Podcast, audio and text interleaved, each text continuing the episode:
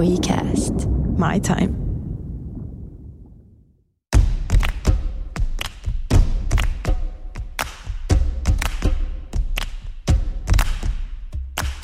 Ysistä viiteen. Työmatkan pituinen podcast työelämästä ja bisneksestä. Studiossa elämästä nautiskeleva toimistorotta Vivian ja yrittäjä sekä työnarkkarin Nata. Nappaa tästä kuumimmat keskustelun aiheet kahvipöytään. Kuules Nata, tänään mä haluaisin kuulla sulta, että mikä oli sun lapsuuden haaveammatti? Oispa ihanaa sanoa jotain todella jännittävää, kuten astronautti tai palonainen, mutta sanon, että pankkivirkailija. Mitä? Kyllä. Pankkivirkailija?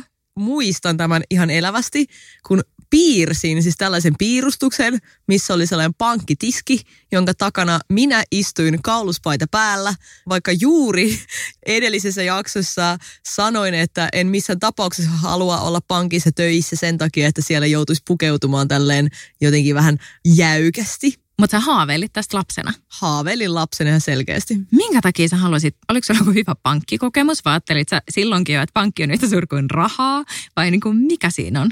No yksi syy on varmasti se, että minähän vartuin Neuvostoliitossa ja silloin oli vähän sellainen tilanne, että kaikki oli ikään kuin siinä samassa jamassa jotenkin. Ja sitten tuntui, että, että sä pääset niinku pois sieltä tiedätkö, kaduilta niin sanotusti, mm. jos sitten saat kunnon ammatin. Ja ehkä se pankkivirkailija noin niinku ammattina henki sit sellaista niinku vakautta ja vaurautta. Kyllä se raha on varmasti siinä on ollut yksi niinku asia, mikä kiinnostaa. Niin ja kyllä mä toisaalta, jos mä mietin niin kuin lapsena itse, että no silloinhan kun me ollaan oltu lapsia, niin on nimenomaan käyty pankissa. Tiedätkö, että siinä on niin kuin fyysisesti menty eikä ole näppäilty mitään nettipankkia. Niin kyllähän pankit näyttäytyi tosi tyylikkäinä ja isoina ja siellä oli, niillä oli nimenomaan jotkut hienot banaaninutturat ja hyvät kynnet ja jakut mintissä ja tälleen. Että toisaalta mä ymmärrän pikkunataa tässä. Toi kuulosti kaikki juuri siltä, miltä nytkin näytän. Näetkö jotain banaaninutturan? Kyllä, ja muutenkin on, on, kaikki on niin mintissä. Oliko sinulla mitään muuta sitten lapsuuden haaveammattia? No ei tainnut kyllä olla mitään muuta tämän lisäksi. Että jotenkin silloin mä muistan, mä niin halusin päästä elämässäni eteenpäin. Kyllä mä muistan, että mulla oli oli sellainen niin tarve jotenkin kuitenkin menestyä ihan sieltä lapsesta asti. Ja jos tästä voisi miettiä itse asiassa vielä kuivemmana ammatin, mistä haaveili, niin minä siis yläasteen kasiluokalla pidi meidän opotunnilla esitelmän diplomi-insinööriydestä. Eikä, vitsi sä oot sulonen kaikki muut haaveili silloin, että menee opiskelemaan jotain mageet-alaa ja sitten kun sai pitää esitelmän mistä tahansa ammatista ja mistä tahansa työkuvasta, niin mä muistan, että mä pidin esitelmän, missä mä kerroin, että mitä kaikkea diplomi-insinööri tekee, missä diplomi-insinööriksi voi opiskella. Ja sitten jengi nauroi mulle. Tästähän mua pilkatti aivan valtavasti, mutta tää oli siis kasiluokka. Mutta tavallaan, kun mun kotona asuu insinööri, mun puoliso on siis... Mitä hän tekee siellä? Miksi niin, sulla asuu siellä? Joo, mulla asuu vaan sellaisessa vaatehuoneen nurkassa sellainen pikkuinsinööri, joka vaan datailee jotain Exceliä. Mutta mun on pakko sanoa, että hänessäkin niin näkyy se insinööriys. Varmaan, mä voin kuvitella, että hän on ollut aivan niin kuin samanlainen kuin sinä, että ihan niin kuin lapsesta asti on ollut kiinnostusta tällaisiin taulukoihin ja numeroihin ja kaiken näköiseen muuhun nörtteilyyn. Me ollaan vartuttu siellä samassa vaatekomeron nurkassa siis hänen kanssaan. siis tähän suorastaan asutte siellä mun vaatekomerossa. Siis mun aikaisin tämmöinen ammatti, minkä mä oon sanonut, että täks mä haluaisin tulla isona, on ollut vadelman poimia. Vadelmat on tosi hyviä. Mieluummin sitä kuin mansikan poimia ehkä. No, kun... joutuu kumartelemaan enemmän. Mutta toisaalta vadelmissa on ne niinku piikit. Et siellä on niinku, niissä varsissahan on sellaisia piikkejä, että hän pistelee. Et vadelmien poimiminen on aika niinku inhottavaa puuhaa ja ehkä marjojen poimiminen ylipäätänsä. Siis jos mietit, että se olisi 40 tuntia viikossa on duuni. Mutta varmaan se lähti sitten rakkaudesta lajiin, eli siitä, että mä vaan halusin vadelmia. Vivian rakastaa marjoja kaikille tiedoksi. Kyllä, jos ei ole tullut jo tiedoksi, että joku Marja Spanssi voisi soitella, voin antaa numeron tämän jälkeen. Totta, sä oot suositellut meidän edellisessä jaksossa niin tota mansikkarasiaa työpöydälle. Kyllä. Sä petit vanelmat tällä puheenvuorolla. vanelmat, te olette silti muikkainen. Sitten mun seuraava haaveammatti taisi olla kampaaja. Ja tää oli ala-asteella. Ja silloin mun vanhemmat kyllä sanoi, että Viivi ei. Että älä ryhdy kampaajaksi. Että tee jotain muuta se oli kyllä tosi hämmentävää lapsena, mutta kyllä mä oon nyt ehkä ihan kiitollinen, että en jäänyt sille polulle, vaikka kampaajana olossahan ei tietenkään ole mitään vikaa, niin kuin ei missään muussakaan ammatissa. Mulla on itse asiassa kerran kanssa äiti sanonut, että tätä et todellakaan saa sitten tehdä. Mä halusin mennä yläasteen jälkeen. Huomaa, olemme niin vanhoja, että silloin se oli vielä yläastetta. Nykyään se on yläkoulu. Mitä? Eikö se tiedä? Okei, okay, wow. Niin. Lifelong learning. Joo. Se on vähän niin kuin elämänkoulu tai kansanopisto tai mitä, kansankoulu. Kansankoulusta osa vielä puhua. Kansakoulu ja yläkoulu. Okei, okay, mutta joo. Mikä oli kielletty? Joo, mutta siis en saanut mennä yläasteen jälkeen opiskelemaan artesaaniksi ammattikouluun lukion ohessa. Oisin siis halunnut tehdä kaksi tutkintoa, eli ylioppilastutkinnon ja tämän artesaanitutkinnon, eli siis suunnittelemaan tekemään vaatteita. Ah ja, niin vaateartesaaniksi, niin. Joo, eli meidän äiti on aina suhtautunut tähän mun ihanan niin kuin muotiharrastukseen todella jotenkin negatiivisesti. Ai eli ai. Ehkä hän niin kuin näki tässä, että se ala on sellainen, että missä niin kuin tosi pieni prosentti pärjää. Ja sehän on niin kuin luova työ ja kaikissa luovassa työssä, no sä tiedät, Mm. eli ne ketkä pärjää, niin ne pärjää. Ja sitten tosi kova kilpailu ja vaikea niin kuin päästä sinne niin kuin NS-huipulle, niin hän siis kielsi mua tekemästä tätä, niin en mennyt sitten ammattikoulun opiskelemaan vaateartesaaniksi. Okei, siis itse asiassa mulla on vähän vastaavanlainen kokemus, mutta kuitenkin eri kieltäjä, koska siis silloin kun mä olin yläasteella ja nimenomaan tällaiset jatkosuunnitelmat ja silloin ehkä ekan kerran puhuttiin siitä, että no niin, että mihin ammattiin nyt sitten pikku Vivian oikein päätyy, niin mä muistan kanssa, että mä olisin halunnut kaksoistutkinnon, niin kuin, että mä olisin opiskellut kokiksi lukion ohessa. Ja meidän opo, joka oli siis tosi ihana, ja en mä tiedä, pitääkö häntä nyt kiittää vai, vai moittia mun unelmien tallomisesta, mutta hän sanoi mulle, että tiedät sä, että ruokaa voi laittaa niin kuin vapaa-ajallakin, että, että hänestä sinun niin kuin jotkut tiedätkö, persoonan ominaisuudet menee hukkaan, että jos sä oot kokki. Että et ei hän kyllä niin sulle suosittele, että mene nyt ihan vaan se lukio ja sitten niin mietit, että mutta älä, älä mene sinne perhoon. Et en sitten tiedä, että tosiaan pitäisikö olla nyt iloinen vai surullinen, mutta en sitten mennyt. Mä just kreasin tuossa tällaisen uuden tosi TV-ohjelmakonseptin kieltäjät. Ihmiset, jotka kieltävät meitä tekemästä unelmiemme asioita. Toi, kattoisin, kattoisin. Mutta hauska, että sä sanoit ton perhon, koska tällä hetkellähän se on mun unelmien koulu. Mä oon oikeasti haaveillut, että menisin niin vapaa-ajalla perhon opiskelemaan ruoanlaittoa, vaikka tänä päivänä tulee laitettua ruokaa. Itse asiassa no vois sanoa, että työkseen, että totta kai mä laitan ruokaa ja kuvaan ruokaa ja syön ruokaa ja kirjoitan ruoasta ja vois sanoa, että se on mun duuni tänä päivänä, mutta olisi kiva osata tehdä joku kastike. Mä, mm. mä en osaa siis keittää mitään kastiketta.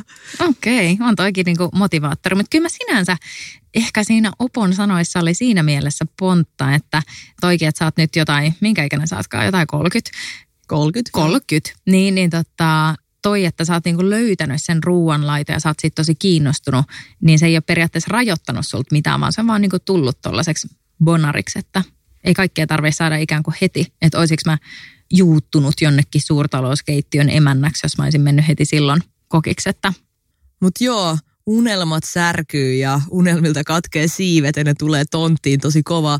Mutta onko se kuitenkin tyytyväinen, tai siis sähän oot tyytyväinen sun nykyiseen tilanteeseen, eli kannattiko sun mielestä siis kuunnella kaikkien näiden kieltäjien neuvoja? No itse asiassa kukaan ei ole mua tähän suuntaan ohjeistanut, missä mä nyt oon. Että ehkä ennemmin niin kuin just varotellut siitä, että luova ala on hankala ja siellä niin kuin harva menestyy. Et kyllä mä koen, että mä oon päätynyt puolivahingossa siihen ammattiin, missä nyt on.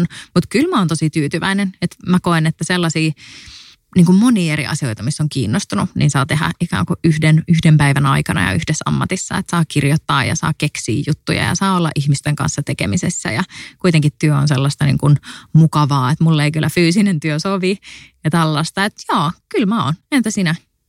No mähän on päätynyt tälle nykyiselle alalle, niin kuin markkinointialalle nimenomaan, niin ihan siis täysin vahingossa. Mähän oikeasti luulin vielä yliopistossa diplomi-insinööriksi opiskellessani, että tulen pyörittämään numeroita loppuelämäni ja täyttämään niitä Exceleitä ja asumaan siellä vaatekomerossa forever and ever. Mutta se oli niin kuin onnekas vahinko, että mä aikoina perustin sen blogin, koska mä huomasin, että siinä kun sä teit sitä niin kuin joka päivä ja sait jotenkin itseäsi kehittää just siihen suuntaan kun haluaa, niin mä luulen, että mä niin kuin rupesin vasta sen myötä niin kuin tuntemaan itseni paremmin. Eli kyllä mua edelleenkin ne numerot kiinnostaa ja se sellainen järjestelmällisyys ja muuta, mutta mä koen, että siitä on mulle tosi paljon niin kuin hyötyä nykyisessä työssäni, koska no sä oot huomannut, että olen niin kuin poikkeuksellisen jotenkin niin kuin tällainen organisoitunut ja järjestelmällinen ihminen. Ja mä koen, että tämä on hyvä ominaisuus jopa tässä niin kuin luovassa työssä. Ehdottomasti ja siis toi, jos nyt miettii näitä kieltäjiä, niin se on kyllä hyvä vaan, että jos sitä niin kuin mitä nuorempana sä oppisit katsoa tosi tosi laajasti ja niin kuin näkee kaikki mahdollisuutena ja samalla näkee kaikki sun omat henkilökohtaiset ominaisuudet ja kaikki kokemukset sellaisina, jotka tuo vaan plussaa. Että ihan sama, että päädyt sä tosiaan vaatekomero Exceli-velhoksi vai onko se vain jotain, mistä tulee olemaan loppuelämän muu hyöty, niin oli reitti mikä tahansa, niin lopputulos on kuitenkin varmasti erittäin jees. Entä Nata, jos sä et tekisi tätä työtä, mitä sä nyt teet, niin mitä sä haluaisit tehdä? Mä luulen, että mä olisin jotenkin myynnin kanssa kuitenkin tekemisissä.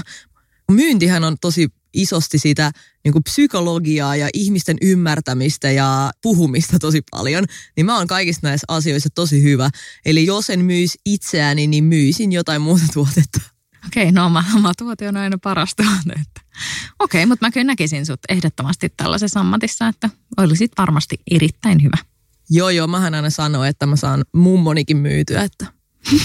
Mutta arva itse asiassa, mikä on hauska sattuma, tämä laini, mä oon joskus käyttänyt tätä mun jopa työhakemuksessakin, Oho. että se teki selkeästi vaikutuksen, koska sain sen hakemani työn. Niin tota mun iso isä on sanonut silloin, kun mä olin ihan ihan pieni, että Natalla on niin kova ääni, että Natan pitäisi olla radiossa. Ja ihan Tadaa. radiossa ei olla, mutta eikö tämä nyt ole aika lähellä, mistä tämä luurit päässä, puhutaan mikrofoniin. Niin ja joku sitä kuuntelee. Joo, joo, just näin.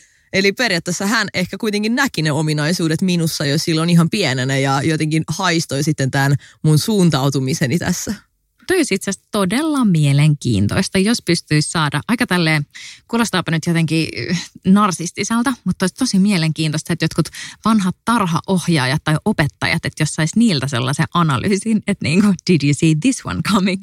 Se olisi tosi niin kuin mielenkiintoista, että missä kohtaa joku on niin kuin nähnyt sellaisia ominaisuuksia, mitkä on nyt niin selkeitä. Aivan. Mutta Vivian, mä heitän sulle pallon. Jos sun ei tarvitsisi miettiä ollenkaan rahaa, Eli nyt leikitään, että sulla on satoja miljoonia euroa ja koska ne tarvii enää rahan takia töitä tehdä, niin mitä työtä tekisit? Koska kyllähän sä nyt jotain työtä tekisit. En mä näe ikinä kai. sua makaamassa kotona. Toi on tosi paha, koska siis silloin kun mä olin nuorempi, niin mä aina ajattelin sitä, että mun niin kun elämän päämäärä on se, että mä saan tehtyä tarpeeksi paljon rahaa, että mä en joudu stressaamaan rahasta.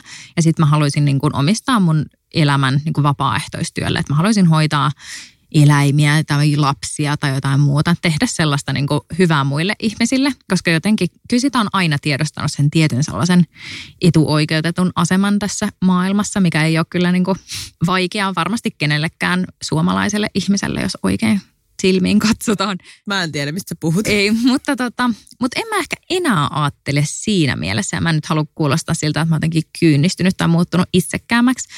Mutta ehkä mä oon alkanut miettiä, että musta olisi enemmän niin kuin myös hyötyä, että mä saisin tehdä jotain luovaa että mä oon tosi kiinnostunut rikoksista. Että mun yksi haaveammatti olisi olla rikostutkija tai joku, joku poliisi, ei mikään kenttäpoliisi, mutta just joku tämmöinen tutkija tai huumepoliisi tai jotain tällaista. Niin sit mä oon niinku vienyt sitä vähän eteenpäin, koska poliisikoulu ei niinku napostele, että mä voisin vaan kirjoittaa taas rikosdekkareita. Ja sitten jos mulla olisi niin paljon rahaa, niin mulla ei olisi huolta siitä, että tuleeko niistä mitään menestyksiä, että mä voisin vaan tykittää jotain mun fantasia-dekkarisarjaa ja muuta. Että ehkä se on yksi. Ja sitten mä koen, että potentiaalisesti olisi ehkä enemmän hyötyä kuin että juuri minä olisin hoitamassa jotain eksyneitä koiria, että en tiedä. Mitä sä oot mieltä tästä? No mä näen sut jo itse asiassa kirjoittamassa niitä dekkareita juuri nyt. Mä en taju, miksi sä et tee tota jo. Onhan sulla aikaa, kaikki illat. Niin, no luovan työn huono puoli on kyllä se, että kun se on sun päivätyö, että kyllä sä annat itsestäsi sen kaiken luovuuden siinä niin kuin työpäivän aikana. Että sitten se, että sun pitäisi vielä illalla jotenkin tulla tänne studion nauhoittamaan niin, jotain niin kuin nyt Herra Jumala. Niin, mutta että tavallaan, no kyllä mä uskon, että luovilla projekteilla on tietty maksimimäärä, mitä sulla voi kerralla olla. Että joo, kyllä mä siis todella haaveilen siitä, että joku päivä mä saan alkaa kirjoittaa dekkareita, että sille. Entä sä, jos sulla olisi kaikki maailman rahuli, kaista auki, mitä siis, sä tekisit? Ai kaikki noin, mitkä nyt jo makaa mun pankkitilillä vai? Se tuota? potenssiin sata. Okei. Okay. No mä tiedän ihan tasa tarkkaan, mikä mä oisin.